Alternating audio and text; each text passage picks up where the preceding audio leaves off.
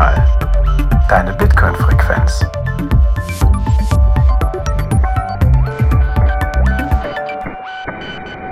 Herzlich willkommen bei Notsignal, deiner Bitcoin-Frequenz. Ich habe mir heute wieder zwei Notes ins Netzwerk eingeladen, mit denen ich über ein paar spannende Themen sprechen müsste. Auf der einen Seite haben wir den lieben Jan Paul. Hi Jan Paul. Hi Thorsten, grüß dich. Guten Abend. Und in der anderen Ecke aus der anderen Seite von der Republik zugeschaltet haben wir den Wiesel. Hi Wiesel. Moin, moin. Hallo, hallo. Ja, der Wiesel ist mal wieder da. Äh, ich habe heute mal in die Vergangenheit geschaut. Der Wiesel war sogar schon mal bei Notsignal, ist es aber schon fast, fast zwei Jahre her. Das war im April 2022. Da war der mit dem Kalle zusammen wegen Bitcoin Sozial äh, bei uns im Podcast. Also es ist nicht der erste Auftritt bei Notsignal. Dementsprechend weiß er ja schon, was ihn erwartet. Äh, Wiesel, bevor wir anfangen, äh, magst du mir mal die Blockzeit geben? Die Blockzeit lautet 825353. Sehr gut. Nehmen wir. Passt, ne? Ja. Jan Paul? Ja, ja, steht bei meiner Note auch so. Gut. Wir haben gerade im Vorgespräch so ein bisschen darüber diskutiert, ob wir den Wiesel noch vorstellen wollen oder nicht. Deswegen, äh, ja, machen wir, drehen wir das mal anders um. Jan Paul, wen haben wir uns denn heute Abend eingeladen? ja, gerne. Äh, den Wiesel. Den Wiesel treffe ich äh, recht regelmäßig, wenn ich denn mal in Berlin bin, was jetzt die letzten drei Jahre öfter mal vorgekommen ist, äh, beim Berliner Bitcoin-Stammtisch und freue mich immer, ihn zu sehen, weil wir immer sehr, sehr nette Gespräche führen. Und deswegen freue ich mich auch ja, sehr, dass er heute mal wieder bei uns ist. Ja, danke, danke. Genau, und der Wiesel, äh, ja, aus Berlin, ich glaube, Gründungsmitglied und Autor bei Bitcoin Sozial. Können wir euch auch in den Shownotes verlinken. Ähm, ihr beschäftigt euch so mit vielen Themen rund um ja die sozialen Aspekte, Umweltaspekte, Energieaspekte äh, oder auch äh, ne, Bitcoin als faires Geld, gerechtes Geld. Ich glaube, das sind so, ist so grob der Themenbereich, in dem ihr äh, euch bewegt. Und du bist da spezialisiert vor allem auf das Thema Umwelt und Energie. Ich habe jetzt erfahren, dass du dein Hintergrund ist Chemiker, promovierter Chemiker und machst äh, was mit Reduzierung von Keimen und Schadstoffen. Vielleicht magst du mal kurz erzählen. Da, da weiß ich natürlich nicht viel von. Was machst du eigentlich, Wiesel, in deinem, wenn, wenn du nicht über Bitcoin nachdenkst? ja, so viel denke ich über Chemie auch nicht nach, aber ich werde ja dafür bezahlt. Also ein bisschen muss ich darüber nachdenken in meinem Fiat-Job. Ähm, ja, ich bin seit acht Jahren äh, promovierter Chemiker, habe vorher natürlich auch so Master, Bachelor, Master gemacht an der äh, FU Berlin und ja, entwickle, forsche und entwickle an nachhaltigen Technologien zur Reduzierung von Keim- und Schadstoffen im Wasser. Also das Thema Wasser lag schon immer in meinem Interessensbereich. Ich war auch äh, länger aktiv für Viva Con Agua, äh, eine NGO, die aus Hamburg kommt und für die ich mit Freunden hier in Berlin damals auch die Niederlassung in Berlin so die ersten Schritte gemacht habe und die aufgebaut habe. Und konnte dann so in meinem meine Arbeit an der Uni so ein bisschen Richtung Wasser gehen, als ich mehr Freiheiten hatte dann im Postdoc und habe jetzt auch so eine kleine Arbeitsgruppe, äh, wo ich quasi Forschung leite und wir nehmen Biomaterialien, mittlerweile auch sogar teilweise ähm, Abfallmaterialien aus Industrieprozessen, wandeln die um in so einem Zwei-Stufen-Prozess und können die dann nutzen ähm, zur Adsorption von Schadstoffen aus dem Wasser. Also man hat quasi dann ein Wasserfiltrationsmaterial, um das Wasser zu reinigen damit.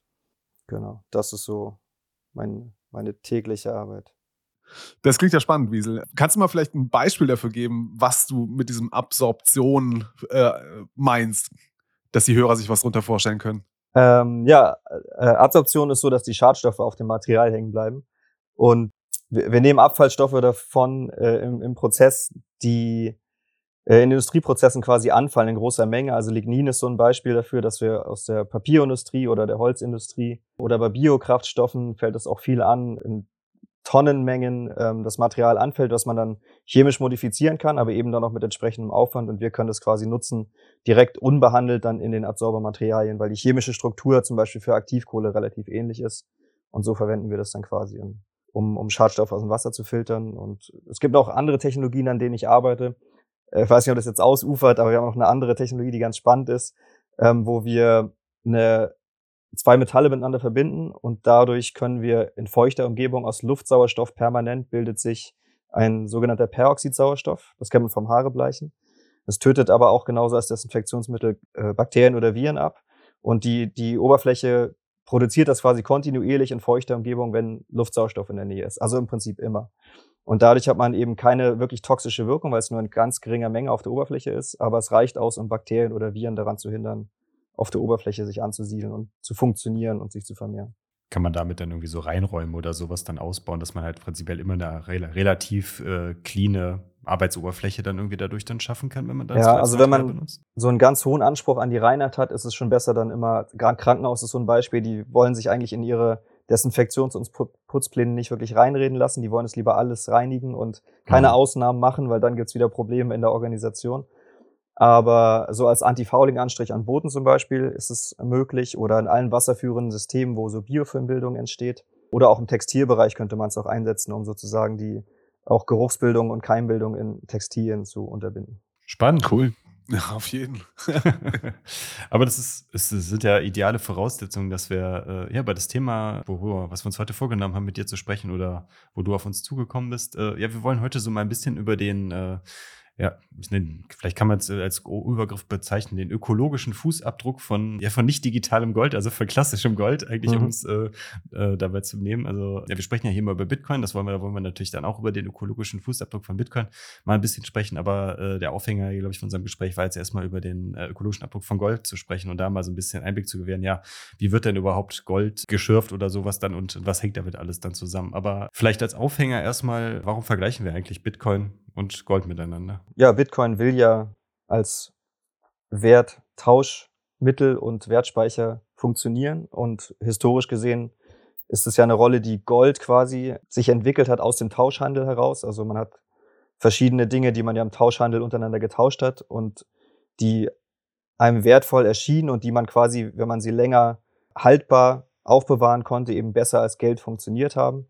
Also Edelmetalle generell funktionieren ja sehr gut und haben sich da quasi rausentwickelt, weil sie gerade besonders haltbar sind. Also der Name Edelmetalle sagt es schon, die sind edel und reagieren quasi nicht weiter, also rosten nicht und äh, bleiben quasi stabil in ihrer chemischen Verbindung und äh, sind dann verglichen mit beispielsweise Nahrungsmitteln, die eben sehr schnell schimmeln, ähm, die man sonst tauschen könnte, aber eben nicht lange aufbewahren können. Sehr sinnvoll als Geld in puncto Haltbarkeit. Da gibt es dann eben auch Abstufungen. Also Kupfer zum Beispiel rostet, Gold ist da wirklich sehr edel und kann man sehr gut aufbewahren, auch unter schlechten oder feuchten Bedingungen oder so.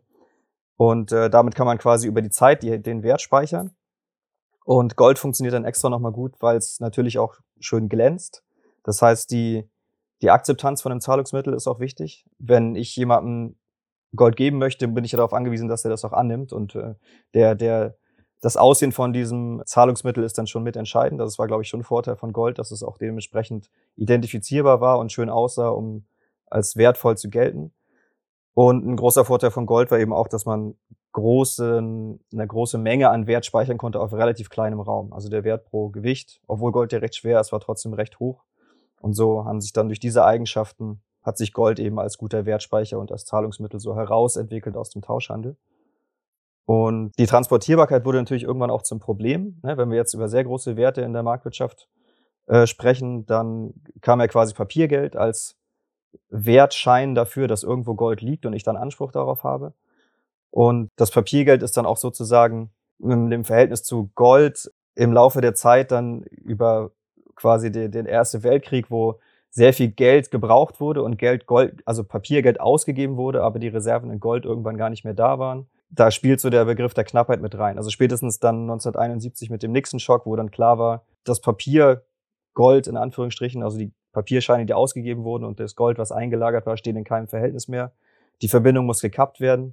Das war dann der Punkt quasi, wo dann sozusagen der Goldstandard abgeschafft wurde als Zahlungsmittel, als einziges und dann sozusagen das Papiergeld alleine nur noch existiert hat. Und da ist dann eben auch der letzte Punkt, die Eigenschaft, die Gold mit sich bringt und die eben auch Bitcoin mit sich bringt, ist dann die Knappheit. Es muss begrenzt sein, damit es sozusagen als Werteinheit funktioniert. Denn so als Extrembeispiel, wenn man jetzt Muscheln am Strand hat und sich darauf einigt, dass das Geld ist und jemand anders findet an einem anderen Strand die gleichen Muscheln in zehnfacher Menge, dann verwässert das natürlich den, den Markt und eben auch die, entwertet sozusagen auch den, den Wert der einzelnen Muschel also ich glaube, äh, äh, Bitcoiner und Goldbugs haben eine Gemeinsamkeit, ne, dass wir alle dieses ungedeckte Fiat-System zumindest sehr skeptisch sehen, große Zweifel daran haben, ob das so funktionieren kann und vor allem, wenn es denn funktioniert, äh, was das für Auswirkungen haben kann Insofern, da scheint es ja eine, so eine natürliche Verbindung zu geben zwischen äh, Bitcoin und Goldbugs. Ne? Wir beide haben irgendwie eine Ablehnung gegenüber dem Fiat-Geldsystem. Aber jetzt hast du ja das Ganze zum Aufhänger gemacht. Du hast ja jetzt einen Artikel dazu geschrieben. Der wird demnächst auch beim Bitcoin Magazine veröffentlicht. Vielleicht auch parallel hier zu dieser Folge. Wir versuchen das mal ein bisschen zu timen. Mal schauen, ob das klappt. Genau, und da sprichst du, äh, wie der Thorsten das eben schon gesagt hatte, über die Umweltkosten von nicht digitalem Gold. Ich würde aber trotzdem, bevor wir in diese Umweltkosten von dem klassischen Gold einsteigen, äh, auch über die Umweltkosten des digitalen Goldes, nämlich von Bitcoin mal sprechen wollen. Was wissen wir denn eigentlich über die Umweltkosten von Bitcoin? K können wir dazu was sagen? Oder du, also ich meine, du bist äh, sicherlich ein Experte dafür. Was, wie, wie würdest du diese Frage beantworten? Ja, es war ja auch der, der Aufhänger meiner meines Artikels sozusagen. Ne? Wenn, oft ist es ja so, wenn man gerade Goldbugs fragt, was ist denn euer Go-to-Investment, wenn ihr eure, euer Geld speichern wollt und nicht in Aktien sozusagen, dann ja, schon lieber Gold, weil Bitcoin ist mir eben zu umweltschädlich. Und das ist was, was mich halt schon, schon irgendwie getriggert hat, weil ich aus meiner Arbeit eben weiß, dass Bergbau allgemein, aber Goldabbau auch schon erhebliche Umweltfolgen mit sich bringt. Und da ich ja gleichzeitig auch daran arbeite, die dieses Bild von Bitcoin als Umwelt, große umweltschädliche Technologie so ein bisschen zu entzaubern, diese Aussage, hat mich das schon ein bisschen getriggert, weil es eben in beiden Punkten ziemlich gegensätzlich von dem ist, was die Realität eigentlich zeigt.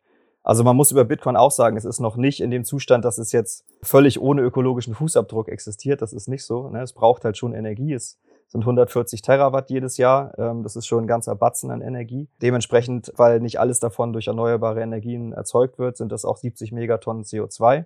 Das sind jetzt Zahlen vom äh, Cambridge Center of äh, Alternative Finance. Und das ist schon erheblicher ökologischer Fußabdruck, kann man schon so sagen. Man muss dem aber eben auch über, gegenüberstellen, was sozusagen der Nutzen des Ganzen ist. Also ähm, immer das Kosten-Nutzen-Verhältnis sozusagen sehen. Und auch was, was Bitcoin quasi bietet als Alternative zu Gold oder eben auch dem Bankensystem und dem, was es für Nachteile und äh, bietet, äh, Nachteile hat und Bitcoin, welche Alternativen es sozusagen bietet. Und da ist eben ein zensurresistentes, offenes, globales Zahlungsnetzwerk, wäre mir persönlich schon einiges an ökologischem Fußabdruck wert. Und da es auch die Tendenz gibt, immer weniger äh, CO2-Emissionen auch ähm, äh, sozusagen zu haben, mache ich mir auf diesem bezüglich des Fußabdrucks von Bitcoin gar nicht so große Sorgen weil es auf einem besseren Weg ist als mhm. wahrscheinlich jede andere Industrie und auch jeder Sektor, über den wir jetzt gerade bei der Klimadebatte so, so reden, also Verkehr etc., mhm. ist das Bitcoin-Netzwerk auf einem sehr guten Weg und die Tendenz zeigt in die richtige Richtung. Und alles andere, was sonst noch an Fahrt da draußen ist zu Bitcoin, bei, bei gleichzeitig schon richtiger Kritik oder, oder richtigen Zahlen. Ne? Es ist halt schon noch ein hoher Energieverbrauch, es gibt einen CO2-Fußabdruck, aber es gibt dann irgendwann auch so Kritik, die irgendwann so ein bisschen lächerlich wird. Also Mining Hardware ist ja so ein, so ein Thema, wo dann schnell gesagt wird, man braucht ein iPhone für eine Transaktion oder so. Ne? Also mhm. oder oder zuletzt der Wasserverbrauch von von Alex de Vries, dem äh, Datenanalysten von der niederländischen Zentralbank, der dann äh, auch pro Transaktion, das war es da, ein Swimmingpool oder sowas. Also die Metrik pro Transaktion macht sowieso schon wenig Sinn. Aber auch mhm. dieser Aufhänger so zu es so darzustellen, als würde man überhaupt Frischwasser für Bitcoin brauchen, ist ja schon ziemlich absurd. Weil alles, was er gemacht hat, ist halt, dass, dass er den Energieverbrauch von Bitcoin, der ja so grob abgeschätzt wird, gekoppelt hat an, an Daten, die es gibt, zu einem Wasserverbrauch als Faktor sozusagen, der für jedes Land auch bestimmt wurde, zu einem Energieverbrauch. Das heißt, er hat relativ mhm. faul einfach ne, den Energieverbrauch pro Land dann mit diesem Faktor verrechnet und dann konnte er halt sagen, so viel Kubikmeter Wasser, seht ihr, so viel Mining ist in dem Land, so viel Energie entspricht dann so viel Kubikmeter Wasser, ergo Bitcoin hat so viel Wasserverbrauch. Das ist halt, also ja. Darf ich kurz nochmal nachfragen? Ja. Also ich meine, wir wissen ja, dass wir teilweise Wasser benutzen, um zum Beispiel Kraftwerke abzukühlen. Ne? Also was, bei Atomkraftwerken war das irgendwie jahrelang so, dass da ja viel Wasser auch, ne, also auch Flusswasser benutzt wurde, um halt, ja, äh, um, um zu kühlen. Mhm. Aber das ist gar nicht das, was hier gemeint ist, dass die, ne, die, die Zahl, die du da eben, die De Vries herangezogen hast, sondern es ist einfach nur eine ja. Korrelation zwischen Energieverbrauch eines Landes und seinem irgendwie, sagen wir mal, Wasserverbrauch oder was auch immer es ist. Und daraus hat er das quasi abgeleitet. Genau, genau. Der generell. Das ist ja Hanebüchen. Ja, total, total. okay. Also damit ist zum Beispiel auch eingerechnet, wenn man Wasserkraft erzeugt, die Verdunstung im Stausee eines Staudamms ist dann zum Beispiel da eingerechnet. Ja, das ist halt, also worüber reden wir? Wir brauchen schon Energie und da ist Wasserenergie schon ein, ein, wichtiger, ein wichtiger Punkt für eine erneuerbare Energiequelle. Und es ist natürlich wichtig, wo dieser Staudamm steht. Also man sollte wirklich den Leuten, die dahinter sind, nicht das Wasser abgraben, sprichwörtlich. Aber also man muss da schon wirklich ausdifferenziert auf die jeweiligen Gebiete gucken, wo wie Energie und Wasser verbraucht und eingesetzt werden und nicht so ein, naja, das war ja auch das Ziel des Ganzen, wieder eine heftige Schlagzeile zu produzieren, die dann in allen möglichen Zeitungen landet. Hm.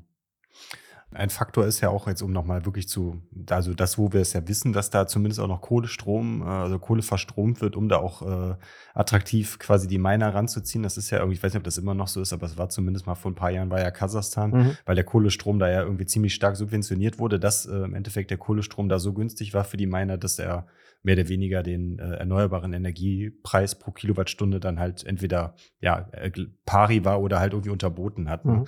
Und äh, solche Sachen sind natürlich dann auch die Frage, ob man kann man das Bitcoin an sich ankreiden oder ist das halt im ist das halt irgendwie eine Schwachstelle im, im politischen System, die dann da das erlaubt, dass da die Miner im Endeffekt damit mit dreckigem Kohlestrom meinen können. Ja, das Stichwort in dem Punkt ist sicherlich Subvention. Also der Strom genau. in Kasachstan ist so günstig, weil er stark subventioniert ist. Richtig, genau. Das soll der Bevölkerung helfen, aber wenn dann natürlich ein Miner sich dazwischen setzt und sagt, hier habe ich eine, eine Market Opportunity, dann macht der Miner im Prinzip nichts anderes, als darauf zu zeigen, wie stark subventioniert der Strom ist und dass es eben eine starke Marktverzerrung ist. Ja. Das, das denke ich auch. Und ich glaube, es wurde in Kasachstan dann auch politisch eingeschritten und den Minern sozusagen nochmal einen extra Strompreis gegeben und die haben sich dann größtenteils, glaube ich, auch wieder da verzogen. Ah, okay. Genau, aber das ist ja dann genau auch so die, die Attraktivität, die ja Bitcoin dann meines Erachtens dann auch, wenn man da wieder ein bisschen zum Gold zurückgeht, ja auch ist. Bitcoin-Miner sind ja prinzipiell ortsungebunden, ne? können im Endeffekt dahin gehen, wo sie dann halt ja günstiger genau. dann an günstigen Strom kommen. Ne? Ja. Wenn, wenn das Gold nun mal irgendwo liegt, wo es halt ökologisch halt eine Gefahr ist, wenn das da dann aus dem Boden geholt wird, das kann halt nicht irgendwie so, nee, wir buddeln jetzt äh, auf der anderen Seite von der Welt dann und kommen da halt dann ja günstiger dran oder so. Klar geht das natürlich schon dann, aber wenn man genau an dann das Vorkommen halt in dem Land will, dann äh, geht das halt dann irgendwie nicht. Ne? Ja. Das stimmt.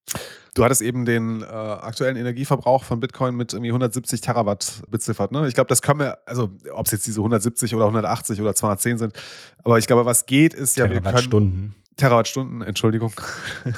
Ich meine, ich glaube, das können wir ja relativ genau beziffern, ne? weil wir ja äh, aus der Difficulty able ableiten können, wie viele Hashes pro Sekunde äh, im Netzwerk generiert werden. Und dann mhm. können wir das aufrechnen. Dann können wir sagen, okay, wir kommen ungefähr auf diesen äh, Verbrauch an Terawattstunden. Mhm. Ich wollte nur, also ich habe eine Frage und eine Anmerkung. Die Anmerkung ist, ne, du hast die Zahl vom Cambridge Center for Alternative Finance ähm, herangezogen beim CO2-Ausstoß. Da muss man jetzt sagen, dass das ja auch schwierig zu beziffern ist. Ne? Wir wissen nicht genau, wo diese Miner alle stehen und äh, welcher Stromquelle sie unterliegen. Es gibt da so, also zum Beispiel, es war früher ja immer so, dass wir wussten, ein Großteil ist in China, aber welche Quellen sie beziehen, welche Stromenergiequellen sie beziehen, war immer relativ schwierig zu beziffern. Und dann hat man da eigentlich gute Schätzungen genommen. Es ist nur, dass man halt irgendwie sagt, ne, also diese 70 Tonnen CO2, das würde ich jetzt nicht für ne, den absolut richtigen Wert ansehen, sondern das muss man halt mit einem gewissen K-Wert muss man betrachten. Wir wissen es nicht ganz genau. Das mhm. beruht halt auf, auf sehr vereinfachten Schätzungen oder Vereinfachungen. Mhm. Ja. Ja, bitte. Du, du wolltest noch eine Frage dazu stellen, sonst. Ich, na, die Frage geht sogar noch in eine andere Richtung. Okay, nee, dann bleibe ich kurz da, weil die Zahlen ja, vom, vom Cambridge Center for Alternative Finance werden auch auch im Gespräch zum Glück mit Daniel Betten diskutiert.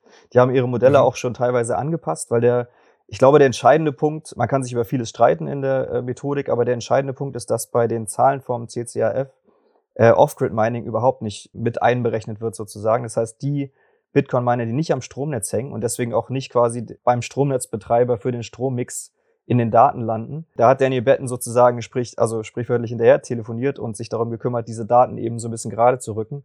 Und äh, Off-Grid Mining macht mittlerweile nach seinen Schätzungen 30 Prozent des Bitcoin-Netzwerks aus und nutzt ungefähr 75 Prozent Erneuerbare. Also das shiftet dann auch mhm bei dem Energieverbrauch Richtung CO2-Ausstoß, dann äh, kommt man auf eher 40 Megatonnen statt 70 Megatonnen CO2, glaube ich, wenn ich mich richtig erinnere. Mhm. Oft, mhm. Nochmal kurz zur Erläuterung mit Off-Grid-Mining meinst du im Endeffekt, weiß ich nicht, wir haben jetzt, sage ich mal, irgendwie ein Dorf in Afrika irgendwo, da bauen sie halt eine kleine, mittelgroße Solaranlage hin und äh, um das, äh, um die Solaranlage irgendwie ein bisschen quer zu oder dagegen zu finanzieren, stellen sie da irgendwie dann noch einen Miner dann daneben, der dann äh, quasi mit dem überschüssigen Solarstrom dann da meint, um, weil halt vor Ort noch keine Verbraucher oder nicht ausreichend Verbraucher gibt, um den Solarstrom quasi komplett zu verbrauchen. Genau, das ist ein Beispiel, ja. Ähm, ein anderes Beispiel wäre, also überall, wo man quasi zu weit vom Stromnetz weg ist, aber gleichzeitig mhm. Erzeuger und Nutzer hat und einen Überausbau an Erzeugung, die man ja schnell hat, wenn man eine, eine, gerade erneuerbare Energie hat, dann kann man permanent einen Miner dran haben und damit eben darüber regulieren, wie man den Strom dann sozusagen abnimmt von der Energiequelle. Und das ist eine sehr sinnvolle Anwendung von Bitcoin Mining, die deutlich mehr in der Öffentlichkeit landen sollte. Ja, hm. absolut. Ja, da hatten wir auch, ich weiß nicht, war es letztes Jahr, kann aber auch vorletztes Jahr gewesen sein, wo der, wo der Jesse bei uns, der ist ja auch ein mhm. großer Verfechter, was das ganze Thema angeht, auch mit seinem äh, Hashrate Up oder früher Powering Bitcoin, jetzt heißt der Podcast der Hashrate Up, glaube ich, mhm. seit, hm, ich glaube, im letzten Quartal oder sowas. Der war ja auch dann da und hat uns ja auch mal ja so ein bisschen was über die Energiewirtschaft in Deutschland erzählt und auch die Möglichkeiten von Mining. Also wenn ihr da nochmal reinhören wollt, macht das auch gerne nochmal. Aber nur so viel dazu. Genau, ich habe äh, jetzt aber noch eine andere Frage und zwar, also wir wissen, ungefähr 170 Terawattstunden verbraucht Bitcoin an Energie jährlich, äh, Tendenz der letzten Jahre stark steigend. Äh, also die Projektion ist ja, dass auch in den nächsten Jahren weiterhin steigen wird. Wir gehen davon aus, oder nein, nicht gehen davon aus, aber im Moment gibt es nichts, was uns daran zweifeln lässt, dass die Hashrate im Netzwerk steigen wird. Äh, es scheint immer mehr zu geben, die in diesen Wettbewerb, in diesen Markt eintreten wollen. Ähm, das heißt, der Energieverbrauch von Bitcoin wird tendenziell weiter steigen. Ich habe irgendwo mal aufgeschnappt, ich krieg's leider nicht mehr zusammen von wem, aber ich fand es ganz witzig. Äh, der sagte, ja, äh, Bitcoin ist im Grunde eine 51%-Attacke auf unser Energienetzwerk. Denn wenn wir 51% der Energie haben, dann kann das Bitcoin-Netzwerk nicht mehr überwunden werden. So, in der, in der Richtung. Ich glaube nicht, dass es darauf hinausläuft, aber also das ist ja kaum zu bestreiten, dass, dass, dass Bitcoin zunehmend mehr Energie verbrauchen wird. Ja. Können wir davon ausgehen, dass die, mal, der, ja, relativ positive Bilanz äh, bezüglich der Umweltkosten von Bitcoin, dass das auch so bleiben wird? Oder gibt es da auch Punkte, wo man sagen muss, okay, ab dann ist es vielleicht auch nicht mehr so gerechtfertigt? Also wenn zum Beispiel jetzt 10% der gesamten Energieerzeugung auf das Bitcoin-Netzwerk drauf geht, ich glaube, dann sehen wir uns ganz anderen Fragen ausgesetzt. Ja, entscheidend ist ja, dass wir die, jeder, der Energie braucht, um was auch immer damit zu machen, die ausreichende Versorgung mit Energie hat. Das heißt, wenn Bitcoin mehr Energie zieht, dann müssen wir natürlich gleichzeitig dafür sorgen, dass wir auch mehr Energie produzieren. Und die Steigerung der Energieproduktion ist sowieso etwas, was wir global angehen müssen und auch angehen werden, weil das Teil unseres Fortschritts ist sozusagen. Und zwei Dinge dazu. Es gibt, also das Problem an sich ist ja nicht der Energieverbrauch, sondern jetzt gerade bei Bitcoin die Frage, welche Energie man nutzt. Und da hat man eben schön gesehen mhm. jetzt in der Grafik, Willy Wu und ich glaube Bloomberg hat es auch übernommen, dass in den letzten vier Jahren, während der Hashrate extrem nach oben gegangen ist, der Energieverbrauch leicht nach oben gegangen ist, der, äh, der Ausstoß an CO2-Äquivalenten runtergegangen ist. Also eine, eine da gibt es auch einen Peak in der Mitte, aber insgesamt über vier Jahre hat man ein leichtes Abflachen der Kurve, sodass wir weniger CO2-Ausstoß haben als noch vor vier Jahren, während wir halt eine viel höhere Hashrate und eine höhere Energieverbrauch im Netzwerk haben. Das ist auf jeden Fall eine gute Tendenz. Und der Grund darin liegt darin, dass wir, ne, man, man sagt immer, es verbraucht zu viel Strom, aber Strom ist halt im Stromnetz nicht gleich Strom, sondern es gibt eine zeitliche Abhängigkeit, wie der Strompreis gebildet wird und wie letztendlich, also Angebot und Nachfrage sozusagen. Nimmt man jemandem Strom weg, weil man sehr viel für den Strom gerade zahlt, weil wirklich viele den gerade haben wollen und nur einer gewinnt quasi? Oder ist man ein Stromkäufer der ersten und letzten Instanz und kauft den Strom, den niemand haben will, entweder am Anfang, weil es noch keine Abnehmer dafür gibt, oder am Ende, äh, also keine Abnehmer gibt, weil noch keine Infrastruktur da ist, außer Bitcoin-Miner, oder am Ende, weil wir so viel überproduzierten Strom haben, dass den niemand abnehmen will und der sonst sozusagen entweder bei der Erzeugung das Kraftwerk abgeschaltet werden muss oder man es sogar in Spitzen irgendwo verbraten muss letztendlich. Das haben wir ja auch letztes Jahr äh, gerade so in den Sommermonaten gesehen, äh, wo immer wieder dann so die Nachrichten rumgingen, ja, irgendwie äh, Energieversorger oder Betreiber von erneuerbaren Energien müssen äh, vom Netz genommen werden oder weil so viel Wind, ne, dass einfach so viel Energie dann zu diesem Zeitpunkt vorhanden war und dass die dann abgeregelt wird.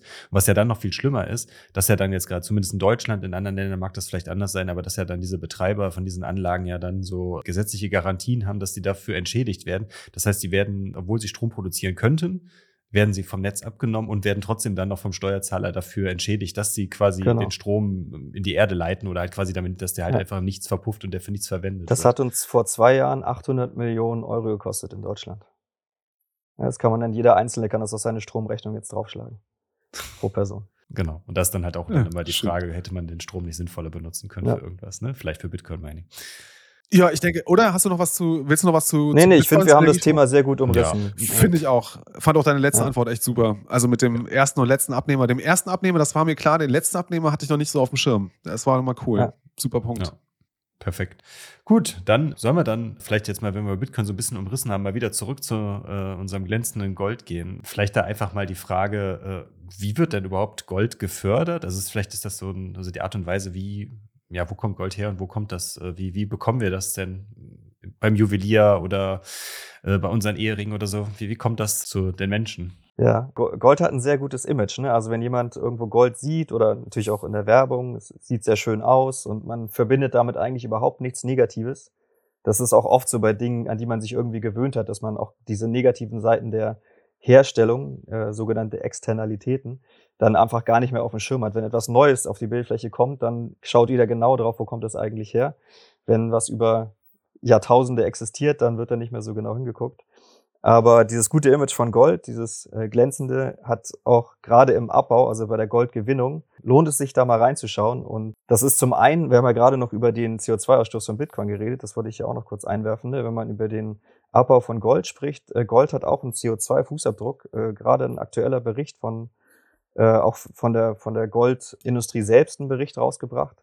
Also die werden ihre Zahlen eher schönen, als sie höher aussehen lassen äh, sind 126 Megatonnen CO2. Also es ist rund das Doppelte von dem, was das Bitcoin-Netzwerk verbraucht. Alleine um Gold aus dem Boden zu holen. Und ja, was noch dazu kommt, getriggert von diesem De Vries Wasserthema und mit dem Wissen, dass Bergbau allgemein eine große Schwermetallbelastung beispielsweise ist für die, für die umgebenden Wasserquellen, äh, Flüsse und Seen etc., habe ich mal so ein bisschen gegraben und geguckt, was denn eigentlich beim Goldbergbau, was das für Folgen hat für die Umwelt. Und genau, habe dazu quasi einen Artikel auch geschrieben. Und die Punkte dazu würde ich so zusammenfassen, dass es zum nächsten Mal, weil auch das Alex de Vries übrigens macht, er, er spricht nicht nur vom Wasserverbrauch, sondern vom Flächenverbrauch sozusagen. Wie viel Fläche wird denn eigentlich genutzt von den Energieerzeugern, die dann wieder prozentual in Bitcoin gehen? So als wäre das dann quasi Fläche, die frei werden würde und äh, man bebauen könnte, wenn Bitcoin nicht da wäre. Kohlebergbau hat, äh, ist quasi die größte, äh, im Bergbau äh, die größte Besetzer von Fläche. Das sind 700, äh, 7000 Quadratkilometer. Gold kommt aber sofort an zweiter Stelle mit ungefähr der Hälfte. Das sind äh, 4600 äh, Quadratkilometer. Also riesige Flächen, die, auf denen Erde umgegraben wird, die Landschaft verschandelt wird. Und nur um darin quasi kleine Körnchen von Gold zu finden. Und sie, die nächsten drei Metalle, die danach kommen, also nach Gold, Kupfer, Eisen, Aluminium, die abgebaut werden, sind alle drei zusammen äh, addiert noch kleiner als das, was, was an Goldabbaugebieten ähm, in der Welt ähm, so passiert. Und ähm, ja, was da vor Ort passiert, ist eben nicht nur das, wie man das so kennt aus dem Western, dass man so Nuggets oder so findet und dann ist es, ist es fertig, sondern man ist mittlerweile so weit, weil eben auch die, die großen Minen, wo wirklich viel Gold äh, vorhanden war, sind erschöpft und man geht jetzt quasi immer weiter in Gebiete, wo auch kleinere Goldvorkommen, also einfach ein kleinerer Goldanteil pro Kubikmeter Erde, dann umgegraben wird. Da wird eben massenhaft Erde abgetragen und zerkleinert und dann letztendlich auch mit Chemikalien versetzt, um das Gold dann da rauszuwaschen, sozusagen auf chemische Art und Weise. Und das sind auch riesige Mengen an Chemikalien, die da zum Einsatz kommen und dann eben auch vor Ort das Potenzial haben, die Umwelt zu schädigen. Ich würde mal versuchen, das, äh, zwei Punkte rauszugreifen, die mir jetzt aufgefallen sind. Ne? Das eine hast du gesagt, mhm. also selbst die Goldindustrie äh, selber äh, veröffentlicht, dass sie mehr CO2 verbrauchen oder ausstoßen als äh, die, die Bitcoin, die Sicherung des Bitcoin-Netzwerkes. Also trotz sch schlechterem Stock-to-Flow-Verhältnis haben sie mehr CO2-Verbrauch. So müssen wir es ja, ja. Dem, demnächst dann äh, definieren. ähm, das ist das eine. Zweite Punkt, was, also da, was ich jetzt rausgehört habe, ist, das Gold, das relativ einfach zugänglich war, also wo wir, ne, wie du es gesagt hast, wo wir mit einfach im, im Wasser quasi danach geschippt haben, das ist quasi verbraucht. Das, das finden wir so nicht mehr, sondern wir müssen jetzt halt hochaufwendig in die Erde hineingraben und halt äh, diese kleinsten Goldkörnchen und Teilchen irgendwie, äh, irgendwie raus, ja, rausholen. Und das ist halt das, wo jetzt halt die verstärkten Umweltkosten von, von Goldmining mit reinkommen. Ne? Weil wir jetzt halt einfach hochaufwendige, ich glaube dann auch chemikalische Prozesse, da bist du ja dann jetzt hoffentlich der Fachmann, anwenden müssen, um halt dieses Gold gewinnen zu können, das dann so schön im, beim Juwelier glänzt oder bei der Zentralbank im Safe liegt. Genau, genau. Also es gibt, gibt zwei Methoden, um das Gold da quasi rauszuwaschen, rauszulösen. Ne, das, also die, die Difficulty im Abbau von Gold hat sich quasi gesteigert. Das ist mal ein winzige Körnchen aus dem, aus dem Gestein rauswaschen. Und das Waschen ist der falsche Begriff eigentlich sogar. Äh, man muss es quasi herauslösen. Also Gold ist ja in elementarer Form als Metall dann im Gestein. Und ähm, es gibt zwei Verfahren. Das eine ist cyanidisch ähm, und das andere ist das Amalgamverfahren. Und im cyanidischen Verfahren ist dann Cyanid, äh, Cn-, ist dann so, dass Gold quasi als Ion in so einer ionischen Verbindung gebunden wird. Und dann so auch äh, äh, wasserlöslich wird und rausgelöst werden kann aus dem Gestein. Das Amalgamverfahren ist äh, quecksilberbasiert. Das heißt, da löst man Anführungsstrichen elementares Gold mit elementarem Quecksilber. Man macht quasi eine Legierung aus Quecksilber und Gold. Und weil Quecksilber selbst bei Raumtemperatur schon flüssig ist, hat man da dann quasi auch so eine flüssige Extraktion von, von Gold äh, aus dem Gestein raus. Und jeder, der einigermaßen schon mal solche Begriffe gehört hat, weiß, dass also Quecksilber auf jeden Fall nicht so ganz ungiftig ist, Quecksilberdämpfe. Aber Cyanide mindestens ebenso. Also so Selbstmordkapseln, die man aus Filmen kennt, äh, die der Geheimdienst vielleicht sogar immer noch benutzt, das weiß ich nicht. Die enthalten halt Cyanide oder Blausäure dann und die Cyanide binden an den Sauerstoffrezeptor in, den, in der Atmung der Zelle. Also unser Sauerstofftransport wird quasi belegt von Cyaniden. Sauerstoff findet keinen Platz mehr und wir ersticken dann regelrecht. Und das, da sind eben schon wenige Milligramm pro Körpergewicht ausreichend, um daran zu sterben. Und äh, von diesem Stoff, also äh, Natriumcyanid, werden durch den Goldabbau, also Cyanide sind der absolute Hauptanteil der Nutzen davon sind, gehen in den Goldabbau. Also in den USA sind es 90 Prozent der Cyanide werden genutzt, um schwer extrahierbares Gold aus dem Boden zu holen. Und äh, global sind es schätzungsweise 100.000 Tonnen Cyanide, die auf die Art produziert und transportiert und eingesetzt werden und ja, verbraucht werden in diesem Prozess. Also eine Substanz, von denen wenige Milligramm schon einen Menschen tötet, werden 100.000 Tonnen äh, global pro Jahr eingesetzt beim Abbau von Gold im Cyanidverfahren. Mhm. Äh, vielleicht nochmal eine kurze Frage, bevor wir da vielleicht ein bisschen weiter reingehen. Wie sieht das so geografisch aus? Also, äh, also vom Gefühl her würde ich ja so sagen, konzentriert sich ja wahrscheinlich so äh, momentan so Goldabbau eher wahrscheinlich auch in die Schwellen- und Entwicklungsländer, dass sich das irgendwie verlagert hat, weil irgendwie das hier in Europa irgendwie Gold abgebaut wird, wäre mir jetzt irgendwie nicht so bewusst. Gibt es so starke Vorkommen, wo man das dann so weiß, okay, in den Regionen der Welt gibt es halt große Goldvorkommen oder wo man die vermuten würde? Ja, es gibt so Gebiete, die in der Recherche aufgetaucht sind. Das ist jetzt keine vollständige Liste mhm. und die Reihenfolge ist vielleicht auch nicht richtig. In Europa gibt es Rumänien auf jeden Fall als Standort und ansonsten sind USA immer noch ein großer Ort für Goldabbau. Und äh, Brasilien und China sind auch Orte, ähm, wo viel Gold abgebaut wird. Und Mittelamerika gibt's Goldabbau, der weniger industriell und dann Hand, äh, per, per Hand quasi gemacht wird, was auch dann auch zur größten Verschmutzung sozusagen führt. Ich kann ja die Reihe mal durchgehen. Also es, ähm, als Beispiel jetzt Rumänien hatte ich gerade genannt und Cyanide hatte ich auch gerade schon gesagt. Im Jahr 2000, also gar nicht so lange her, sind äh, 100.000 Kubikmeter Cyanidverseuchtes Wasser ähm, bei einem Dammbruch von so einem Gebiet äh, ausgetreten. Und es gab ein Wassersterben, äh, Massensterben von Wasserlebewesen äh, in dem anliegenden Fluss und verseuchtes Trinkwasser für 2,5 Millionen Ungarn. Ich habe das damals in der Zeitung nicht mitbekommen, aber das sind schon reale Dinge, die eine Menge von Tieren und eine Menge von Menschen betreffen. Ist in Rumänien passiert, 2000 mit Cyaniden. Und Brasilien und China hatte ich gerade noch genannt. Da ist dann die eher ältere Amalgam-Methode kommt da zum Einsatz. Da wird dann, wie gesagt, Quecksilber benutzt, um Gold rauszulösen. Und ich habe ein Paper gefunden, was ausgerechnet hat über die Mengen Quecksilber, die eingesetzt werden und dem Gold, was dann fertig raffiniert rauskommt. Das Verhältnis ist eins zu eins. Also ein Kilogramm gefördertes Gold braucht den Einsatz von ein Kilogramm Quecksilber. Und äh, in Industrieprozessen kann ich mir vorstellen, dass das schon sehr gut auch vom Arbeitsschutz her eingehalten wird, dass da niemand ein Quecksilberdämpfen stirbt und auch hoffentlich wenig freigesetzt wird. Aber gerade in kleineren Ländern, also so kleinere Produktionsstätten oder auch westliche Bergbauunternehmen, die gerade wegen den Umwelt- und Arbeitsvorschriften in Entwicklungsländer ausweichen, was viel passiert, kommt es dann dazu, dass die Quecksilberemissionen, von denen man weiß, die in der Umwelt landen, zu äh, 38 Prozent auf die Goldproduktion zurückzuführen sind. Also es ist ein Riesenfaktor für die Quecksilberverseuchung in der Umwelt, ist auf Goldbergbau zurückzuführen. Das wäre nämlich jetzt auch mein Punkt gewesen, weil jetzt gerade auch so der Vergleich, was man auch immer dann äh, von den seltenen Erden oder sowas dann, äh, die dann irgendwo in Afrika geschürft werden, das ist ja dann auch mal so, dass dann die Leute, die dann vor Ort sind, da unter den ja, schrecklichsten Bedingungen und irgendwie auch mit den einfachsten Mitteln dann irgendwelche Sachen da halt fördern. Und äh, wenn, wenn du halt sagst, äh, dass von äh, diesen Substanzen da ein paar Milligramm irgendwie auf den, auf den Körper irgendwie schon äh, quasi hochgiftig dann halt wirken, da frage ich mich dann immer, wie, wie können dann gerade dann vielleicht auch unausgebildete Leute solche Substanzen quasi gefahrlos einsetzen. Es es ist zum Glück so, dass Cyanide sind die, die wo Milligramm tödlich sind. In den ländlichen Gebieten wird eher die Amalgammethode angewendet. Also da kommt Quecksilber zum Einsatz. Mhm. Quecksilber ist auf der Haut gar nicht so giftig. Da sind die Quecksilberdämpfe das Problem. Und was gemacht wird äh, in diesen handwerklichen, sehr kleinen Goldminen, ist, dass eben auch da das Gestein zerkleinert wird und dann über so kleine Wannen oder kleinere Konstruktionen eben dieses Gestein mit Quecksilber als Flüssigkeit vermischt wird. Dass der Gold sich quasi in das Quecksilber auflöst und dann die Flüssigkeit, also Quecksilber mit einem gewissen Goldanteil, wird dann bei denen in so eine Pfanne in den Ofen gelegt und da kochen die quasi dann das Quecksilber raus. Der gesamte Quecksilberdampf von dem Quecksilber, den sie eingesetzt haben, zieht aus dem Schornstein da raus. Alle um, äh, herumstehenden Leute atmen das potenziell ein und es wird natürlich auch völlig in die Umwelt geblasen. Und das, was zurückbleibt, ist dann, ist dann pures Gold sozusagen. Aber das ist, das ist die, die, die Art, auf die Quecksilber eben dann auf große Menge in, in der Umwelt landet in diesen Gebieten. Mhm. Hast du eine, äh, wenn wir da schon mal dabei sind, also stellt sich das dann bei den betroffenen Leuten, die dann in dieser Gegend von so einer Mine dann leben, da? Also was, was bekommen die Leute da für Krankheiten oder für, für Ausfälle, Erscheinungen, Behinderungen?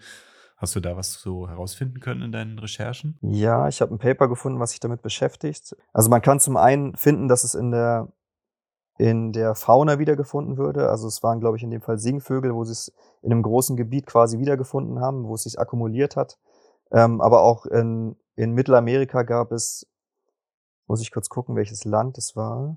Ja, Peru zum Beispiel, mhm. ähm, wo man dann die Menge an Quecksilber, die dann eben bei, bei Unfällen austreten kann, ist dann so, dass in, in Flüssen und so weiter sich das anreichert und dann eben auch dadurch, dass es in dem Fluss landet und dann auch in der in der Tierwelt sozusagen akkumuliert wird und auch Quecksilber sehr lange in der Umwelt natürlich persistent bleibt und sich nicht zersetzt weiter, mhm. landet es letztendlich über die Nahrungskette dann beim Menschen und die Vergiftungserscheinungen treten dann beim Menschen auf. Man hat dann ja gesundheitliche Folgen, die davon auftreten können, also bis hin zu, zu schwersten Missbildungen auch und also wirklich schweren gesundheitlichen Folgen, wenn man in diesen Gebieten dann ganz normal die Nahrung aus der Umwelt sozusagen konsumiert. Das hörte sich jetzt ein bisschen für mich danach an, als wäre das äh, eher ein Problem dieser, ich sag mal, eher lokalen, nicht industriellen, also handwerklichen Gold. Ich, ich sage immer Produktion, aber ist, mir geht es um das, um das Bergen des Goldes, also das Mining des Goldes. Dass das eher problematisch ist. Du hast ja, also korrigiere mich bitte, wenn ich da falsch liege, aber mein Verständnis ist jetzt so ein bisschen, die, sag mal, die großindustrielle Goldbergbau, Goldmining, setzt halt eher auf moderne, hochindustrielle Verfahren mit dem Cyanideinsatz, was aufgrund seiner Gefährlichkeit hoch, also nur sehr kontrolliert zum Einsatz kommt. Insofern können wir so etwas sagen wie, also Ne, der, die Umweltkosten sind im industrialisierten Goldbergbau besser unter Kontrolle als äh, im lokalen handwerklichen äh, Goldbergbau? Ist wahrscheinlich schwer, das aufzuwiegen, weil wenn was passiert im großindustriellen Prozess, hat man halt sofort auch ein Riesenproblem. Ne? Ich mhm. hatte ja mhm. Rumänien genannt mit Millionen von betroffenen Sehr Menschen gut, ja. und auch den, den, den Auswirkungen. 2015 ein anderes Beispiel ist das gleiche passiert in, einem, in Colorado. Äh, da hat sich der gesamte Fluss gelb gefärbt und dann ist eben auch dieses, diese Drainage aus dem Mining sozusagen, wenn der Damm bricht, tritt das aus und also der, wenn etwas passiert, ist es in diesen industriellen Anlagen, ist das genauso schlimm sozusagen mhm. und wiegt eventuell auch den Umweltschaden auf, den es dann bei kleineren Produktionsstätten hat, wo Abbau betrieben wird. Also es ist, glaube ja. ich, schwer, das abzuwiegen. Beides ist problematisch, würde ich sagen. Ja.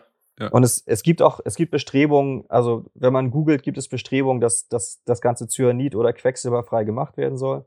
Und es gibt auch Möglichkeiten, sehr viel physikalisch durch die Dichte von Gold eben eine Abtrennung zu machen. Je besser die Geräte sind, desto weniger Einsatz von Chemikalien muss man machen, weil man vorher schon sehr gut aufkonzentrieren kann, ähm, das Gold. Und es gibt auch zum Beispiel ein Startup, was ich gesehen habe, was Thiosulfate, glaube ich, einsetzen will, um auf die Art sozusagen einen Goldkomplex herzustellen und es rauszulösen. Ich hatte jetzt nicht die Zeit im Vorfeld zu gucken, wie sehr sinn wie sinnvoll es ist, aber ja. es gibt auch da schon Verbesserungsvorschläge und es ist sicherlich nicht der Status quo, wie es jetzt ist.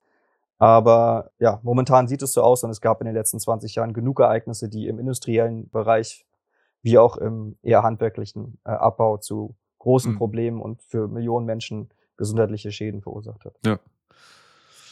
Also ich wollte jetzt äh, keins von beiden besser darstellen, sondern die Frage stellte sich, nur, äh, sich mir nur gerade. Würde jetzt irgendwie nur, nur zum Schluss dann noch hinzufügen wollen, dass, äh, glaube ich, also bei so einem Unglück, wie es jetzt in Rumänien oder äh, im Colorado River, ähm, wie du es gerade genannt hast, wenn das auftritt, ich glaube, da haben wir ziemlich schnell jemanden, den wir haftbar machen können. Das ist, glaube ich, in, sagen wir, in so halblegalem äh, oder privatem Goldbergbau äh, sicherlich viel schwieriger, jemanden zu, zu finden, den man dafür haftbar machen kann. Ja. Aber also trotzdem, also auch das wiegt äh, nicht auf, was das äh, ne, für die Umwelt und auch für die Menschen für negative Externalitäten hat. Ja. ja. Ja, da stellt sich dann auch direkt die Frage, ja, warum machen wir das denn überhaupt alles? Ne? Also warum gibt es so viel Bergbau auf der Welt? Ne? Wir haben gerade eben so ein bisschen darüber gesprochen, diesen Store Value, ne? vermeintlich dann, aber ist, ist das überhaupt der Grund, warum so viel Store, äh, warum, ja, warum, warum wir so viel Gold-Mining äh, in der Welt überhaupt haben? Machen wir das wegen dem Store Value oder machen wir das eigentlich für, wegen was anderem? Man kann bei den Zahlen von 2022 stammen die, glaube ich, sagen, dass man es hauptsächlich als Wertaufbewahrungsmittel macht. Die Zahlen verteilen sich so. Also nur sieben Prozent ähm, des geförderten Goldes ähm, werden quasi für das Material Gold in der Industrie wirklich verwendet, also zum Beispiel in der Elektronik.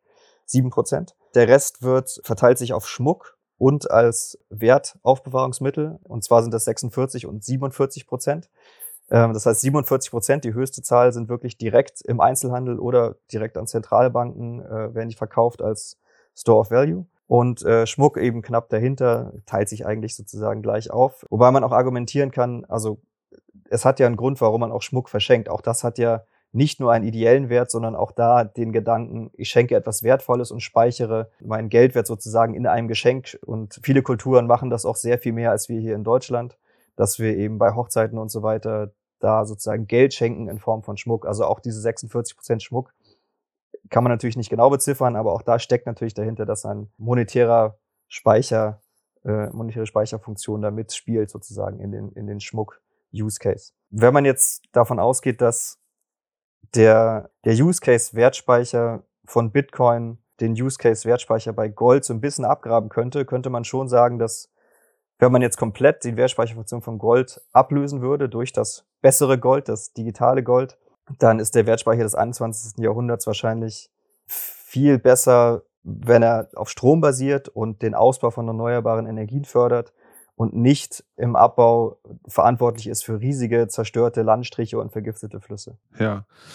Also Womit ich mich ein bisschen schwer tue, ist, ich meine, wir werden ja jetzt auf äh, kurze Sicht äh, und ich glaube auch auf mittelfristige Sicht äh, das nicht aus den Köpfen der Menschen rausbekommen. Ne? Gold ist halt einfach der etablierte Wertspeicher seit, äh, ja, also seit Anbeginn der Menschheit im Grunde, ne? seit mehreren tausend Jahren.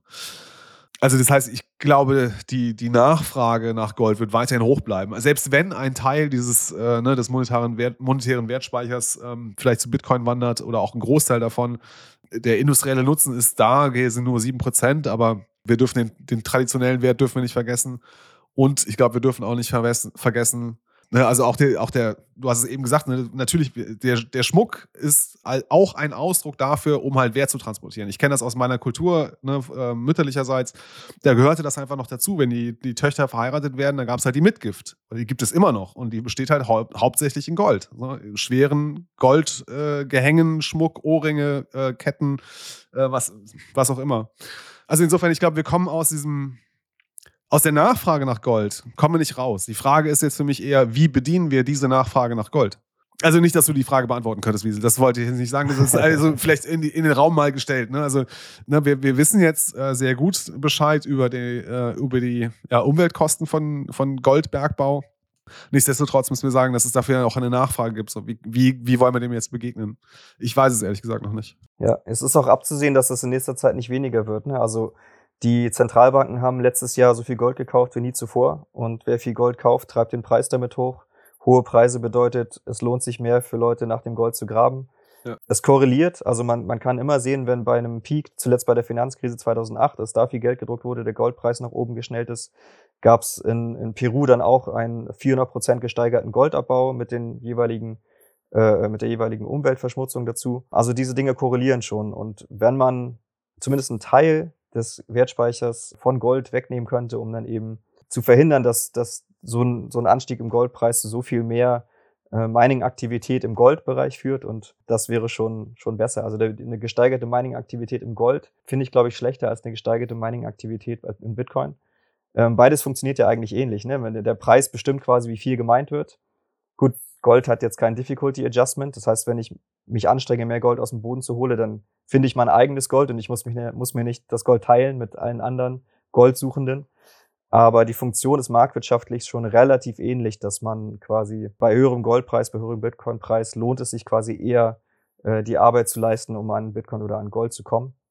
Und zunehmend ist es aber eben so, dass Bitcoin Mining mehr erneuerbare Energien nutzt, gleichzeitig einen Ausbau von erneuerbaren Energien fördert, während äh, Goldminen, mir fällt kein positiver Einfluss von Goldabbau ein, außer vielleicht, dass es Arbeitsplätze bringt. ich habe da zwei Anmerkungen zu. Das ist jetzt nicht irgendwie, dass da jetzt irgendwie eine Frage daraus ableiten könnte, aber äh, um nochmal das, das noch, was du gesagt hast, nochmal so ein bisschen zu bekräftigen. Äh, du hattest ja e-, eben in der Einleitung so ein bisschen über äh, den Nixon-Schock gesprochen. Ne? Ich weiß nicht, ob es da war oder halt dann davor, zumindest da ja, als es im, nach dem Zweiten Weltkrieg da das Bretton Woods-Abkommen da war.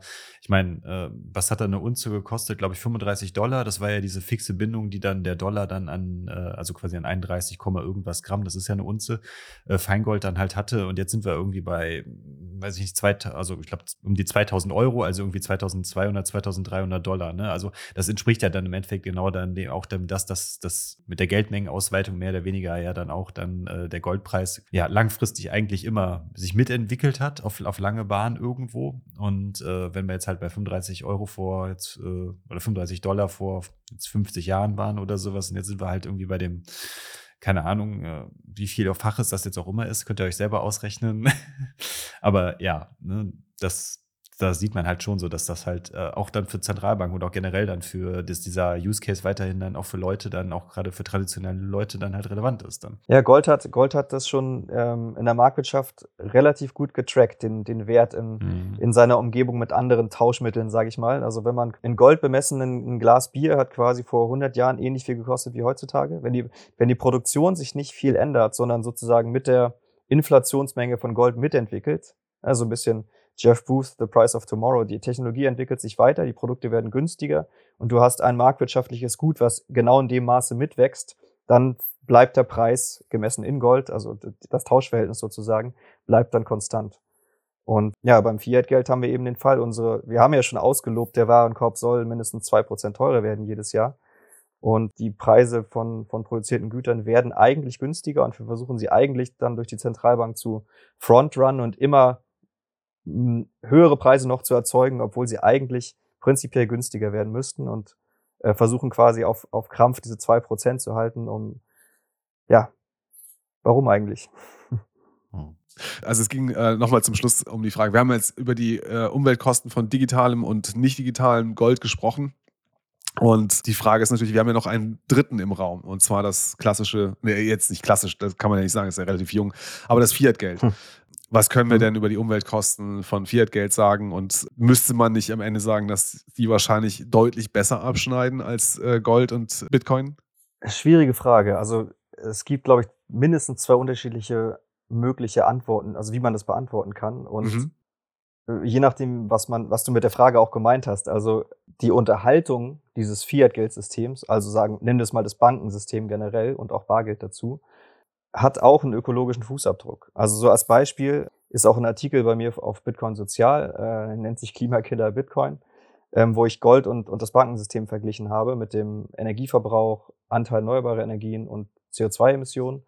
Und der Energieverbrauch des Bankensystems, da habe ich eine schöne Publikation gefunden, wo wirklich alles, was damit zusammenhängt, also die Infrastruktur von Banken und der Kreditkartenzahlung, der Rechenzentren, die Bargeldproduktion, die Bargeld, der Transport, die Anlagen, die das Bargeld, also die ATMs und so weiter, äh, alles aufsummiert und man kommt dann auf einen Energieverbrauch, der ein Faktor höher ist als das Bitcoin-Netzwerk. Und in CO2-Emissionen ausgedrückt dann, ich glaube, es war das Zehnfache, die Zahl habe ich noch im Kopf, die alleine durch durchaus nötig. Wir haben keine Alternative bisher, aber immerhin vom, vom ökologischen Fußabdruck alleine die Infrastruktur, die wir quasi benutzen täglich für Bargeld, Kreditkarten, Interbankentransfers etc. sind vom CO2-Abdruck her äh, ungefähr zehnfach höher als das, was, was Bitcoin quasi verbraucht oder erzeugt in dem Fall. Und das wäre die eine Art, darauf zu antworten.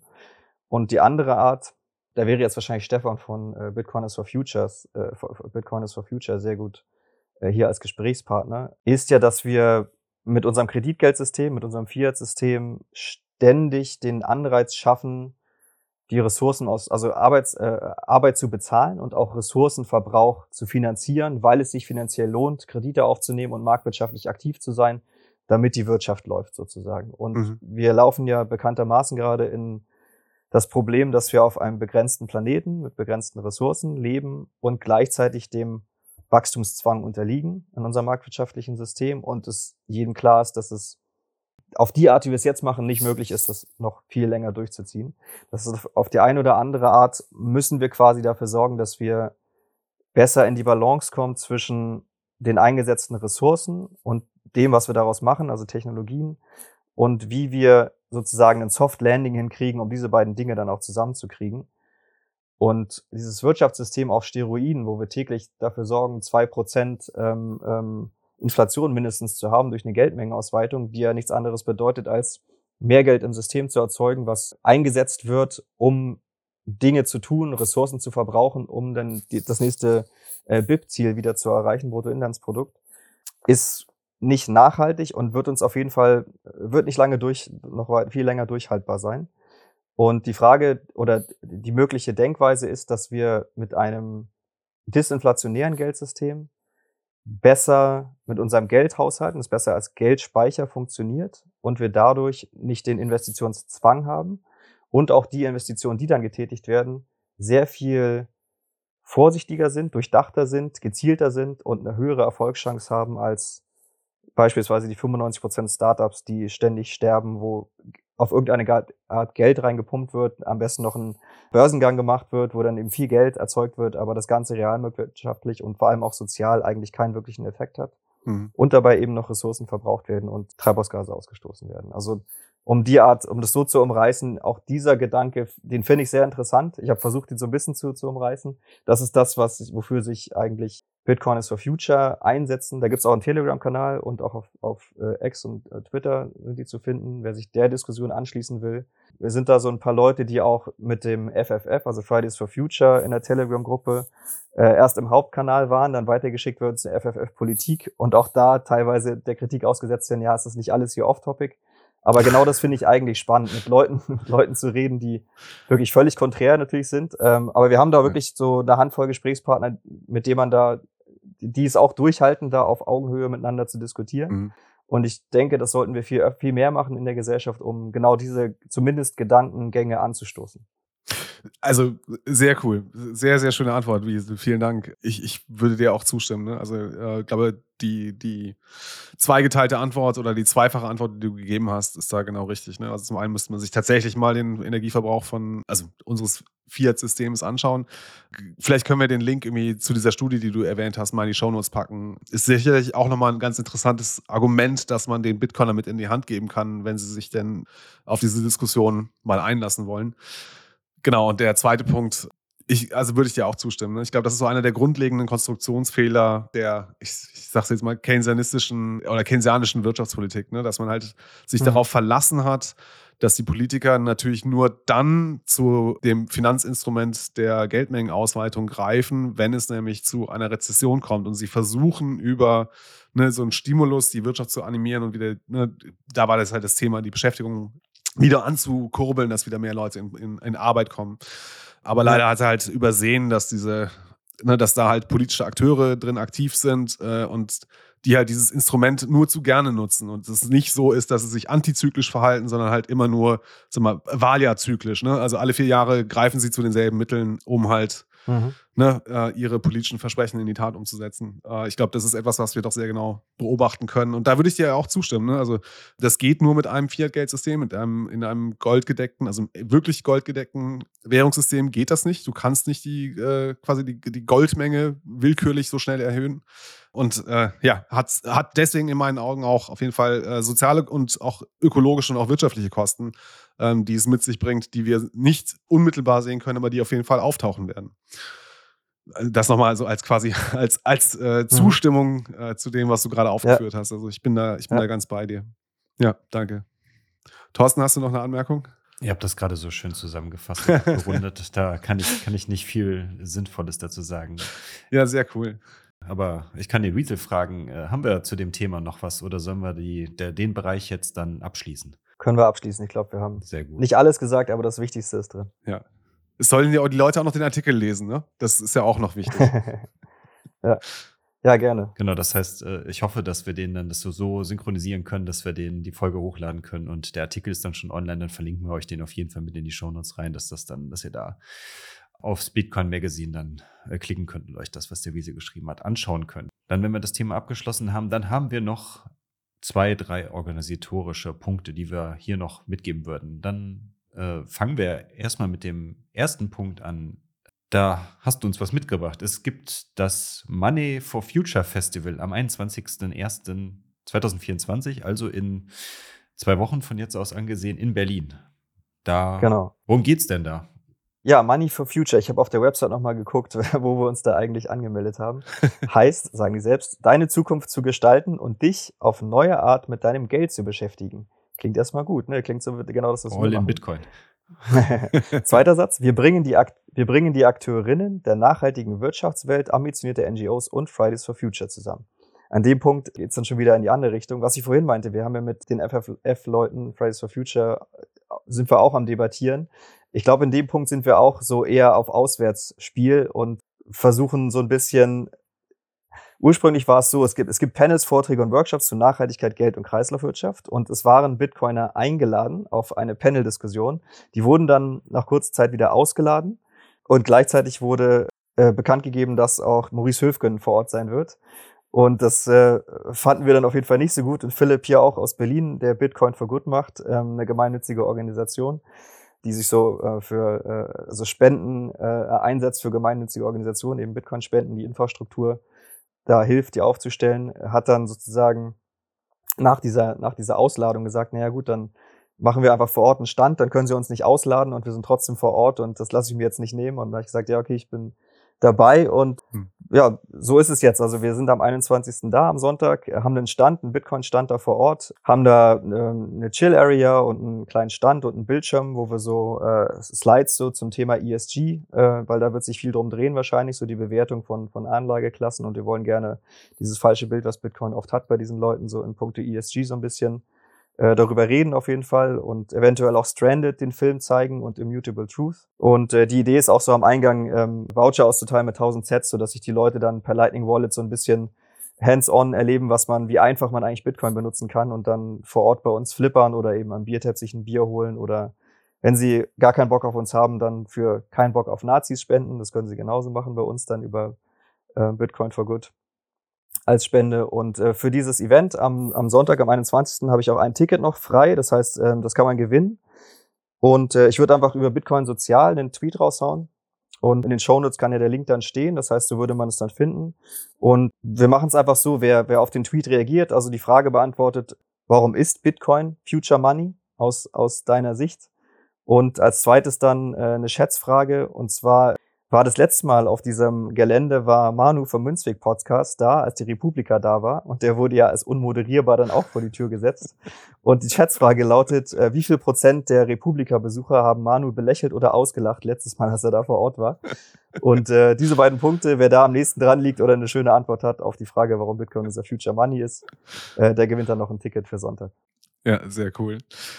Perfekt. Genau, und selbst wenn ihr das Ticket nicht gewinnt und in irgendwie in der Nähe seid, äh, schaut auf jeden Fall mal vorbei. Ne, ich finde es echt cool, dass ihr euch da hinstellt und euch der Diskussion äh, stellt. Ich glaube, es ist wirklich ein schwieriges Umfeld, in das ihr euch da hineinbegebt. Ich glaube, jede Unterstützung wäre schon cool, da dabei ja, zu sein. Ja, sehr gern, kommt vorbei. Wir machen eine ja. kleine Party da mit Biertap und Chill-Ecke. Ja, nice. Ja, machen uns eine schöne Zeit. Genau. Das klingt auch gut. Das, heißt, das impliziert ja auch schon, dass man da auch so, auch so noch normal noch an Tickets drankommt. Das heißt, da ist einfach dann gut. Sehr schön. Ja.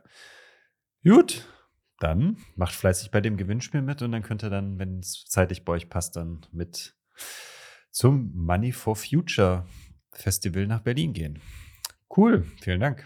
Dann wollen wir noch ein äh, Event von unserem lieben Podcast-Kollegen Orange Mike bewerben. Der macht mal wieder das Bitcoin Privacy Event. Äh, professionell wie wir sind, haben wir natürlich hier gar keine Daten eingetragen. Thorsten, äh, jetzt musst du mir Am kurz helfen, während ich. Ähm, ja, hast du das Datum parat? Äh, es ist am 21.04., glaube ich. Also so 21.04. findet es statt. Genau, da findet das, die zweite Ausgabe des Bitcoin Privacy Events vom Orange Mike statt. Wieder in Plochingen im äh, Nummer 1 Bitcoin Hotel oder wie, wie ist der Spruch von Marc? Ich weiß es gar nicht. Also in Num dem Bitcoin Hotel. Number, unten, number One. Number One. Okay, genau. von, von, mir aus. Bitcoin Hotel Number ja. One in Plochingen bei Stuttgart. Also sehr zu empfehlen. 19. bis 21. Also muss wohl sehr, sehr gut sein. Ich war selber letztes Jahr beim er bei der ersten Ausgabe schon nicht da. Ich werde es auch dieses Jahr nicht schaffen. Aber der Thorsten war da und ich glaube, der war auch sehr angetan von dem Programm und dem Angebot, das der Orange Might auf die Beine gestellt hat. Also äh, ist auch ein wichtiges Thema, sollte man sich mal antun. Thorsten? Ja, ich war da vor Ort, genau wie der Antimus ja auch vor Ort war. Der Antimus wird dieses Jahr auch da sein. Der hat auch schon, schon bestätigt, dass er da auch wieder einen Workshop, glaube ich, geben wird. Und das ist, glaube ich, auch der Fokus von diesem, von diesem Event in diesem Jahr, dass es halt mehr, äh, mehr Workshops geben wird und weniger so Talks. Das war jetzt im letzten Jahr dann mehr der Fokus, dass man da halt viel so Diskussions- oder sowas hatte. Klar ist das natürlich auch immer überwichtig, aber ich glaube, wenn man so hands-on wirklich dann halt sich mit Dingen mal beschäftigt und da auch jemanden hat, der vielleicht dann auch äh, einem wirklich dann mal was praktisch zeigen kann, dann ist das, glaube ich, dann äh, bei sowas dann äh, sogar noch, noch besser. Zumal äh, letztes Jahr war das Event von der Teilnehmerzahl relativ überschaubar, was finde ich aber auch dann wieder dann äh, quasi Raum dann auch wieder gibt, dass man da dann auch tief in Themen reingehen kann, äh, als wenn das jetzt halt irgendwie hunderte von Leuten sind und man da irgendwie mit, mit 30, 40 Leuten einen Workshop macht, das macht halt keinen Sinn. Ne? Aber wenn man da halt wirklich dann mit so kleinen Grüppchen dann halt sich dann auf irgendwas konzentrieren kann, dann ist das, glaube ich, ganz gut. Also wer da Interesse daran hat, sich mit dem Thema äh, Privacy und auch Bitcoin Privacy beschäftigen möchte, der äh, findet da auf der Webseite, verlinken wir euch auf jeden Fall Informationen dazu. Ansonsten können wir die große Ankündigung, die wir irgendwie im Vorgespräch eben gemacht haben, äh, ist das sagenumwoben, nein, äh, wir, wir haben uns jetzt überlegt, dass wir jetzt die äh,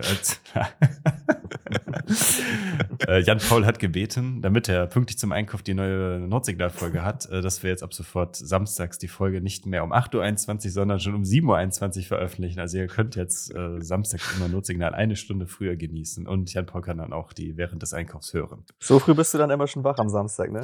Oh, ich, also Kommt Samstag ist, äh, Samstag stehe ich tatsächlich immer so auf, dass ich spätestens um 8 Uhr mit den anderen Rentner vorm Aldi stehe. Wir schieben uns dann schon die Einkaufswagen, so gegenseitig rammen wir uns damit immer schon. Nee, ähm, ich gehe ganz gerne samstags morgens einkaufen. Äh, da ist noch relativ ruhig und entspannt. Die Kinder schlafen. Da habe ich auch nicht die Kinder an der Backe. Also, ja. genau, da ist es dann ganz schön, den Notsignal-Podcast auf dem Ohr zu haben und sich das ein bisschen anzuhören, während man durch den Aldi Schöne tuckert. Time. Genau. Hm. Wobei du ja auch einer von denjenigen bist, die das vorher hören, ne? Also zum Teil. Ja. Hat ja Chris ja, auch gesagt, du bist, bist ein Pre-Miner von den Notsignal-Folgen. Gut, Wiesel, äh, dir gehören die letzten Worte. Gibt es noch was, was wir wissen sollten, was wir sagen sollten, was wir hören sollten? Nee, habe ich jetzt nicht vorbereitet. Ich brauche mal so ein Catchphrase oder sowas, wo ich das doch am Ende dann so Wiesel, Wusel, Dusel. Kommt aber vorbei am Sonntag. Sehr gut. Dann sehen wir uns da. Da, da haben wir es doch. Ich habe noch eine Frage. Äh, vielleicht sieht man dich auf irgendwelchen Event im Laufe des Jahres. Vielleicht dass der Punkt dann, wenn man sich mit dir über das Thema dann irgendwie nochmal äh, länger austauschen müsste, abseits vom äh, hier äh, Money for Future und äh, dem Berliner Meetup. Ja, mir fällt gerade eine Sache tatsächlich ein. Und zwar kommt Harald Rauter bei uns vorbei in Berlin. Oh, cool. Dem der Name ja. was sagt. Ne? Ja. Also wir, da geht es ums auch Umwelt, Klimathema so. Und ähm, ich gucke gerade mal nach. Das müsste der 25. Januar sein, abends. Äh, Ort steht noch nicht, aber kann man sich im Kalender eintragen, gerne in Berlin vorbeikommen. Falls es bei euch passt, kommt gerne rum. Harald Rauter ist grandios. Ja, ich hatte mal das Vergnügen, ihn in München zu sehen und kennenzulernen. Ähm, ein sehr interessanter Gesprächspartner. Also kann ich sehr empfehlen, genau. da mal vorbeizugehen, wenn man äh, Zeit hat und in Berlin oder Umgebung ist. Gut, dann, äh, was noch ganz wichtig ist, Thorsten, wir sind ein Value for Value Podcast. Absolut. Ähm, das heißt, ihr bekommt unsere Sendung hier frei Haus äh, auf die Ohren. Und es wäre cool, wenn ihr uns ein bisschen dabei unterstützt, diesen Podcast zu betreiben. Wir haben hier ein paar Kosten, zum Beispiel die Software, die wir benutzen für die Aufnahme, für das Schneiden. Eventuell haben wir demnächst auch noch Kosten, die unseren Podcast besser in die Podcast-Player bringt, äh, unter anderem mit äh, Kapitelmarken und Bildern. Da denken wir jetzt auch drüber nach. Uh, auf jeden Fall wäre es cool, wenn ihr uns mit ein paar Satz unterstützt. Ihr könnt uh, entweder beim Hören streamen, ihr könnt uns einen Boost schicken, wenn euch gefällt, was wir hier machen. Ihr könnt eine Nachricht damit schicken mit dem sogenannten Boostergram. Das lesen wir dann auch gerne immer vor. Oder ihr geht bei uns auf die Webseite ähm, und schaut euch da mal auf, wo, wir, wo ihr uns unterstützen könnt. Schaut euch da mal um. Da gibt es mehrere Möglichkeiten. Das wäre echt sehr cool. Jo, dann würde ich sagen, Weasel, echt cool, dass du da warst. Spannendes Thema. Wir verlinken auf jeden Fall den Artikel dazu. Ich würde sagen, focus on the signal, not on the noise. Ciao, ciao. Dankeschön. Ciao. ciao. ciao.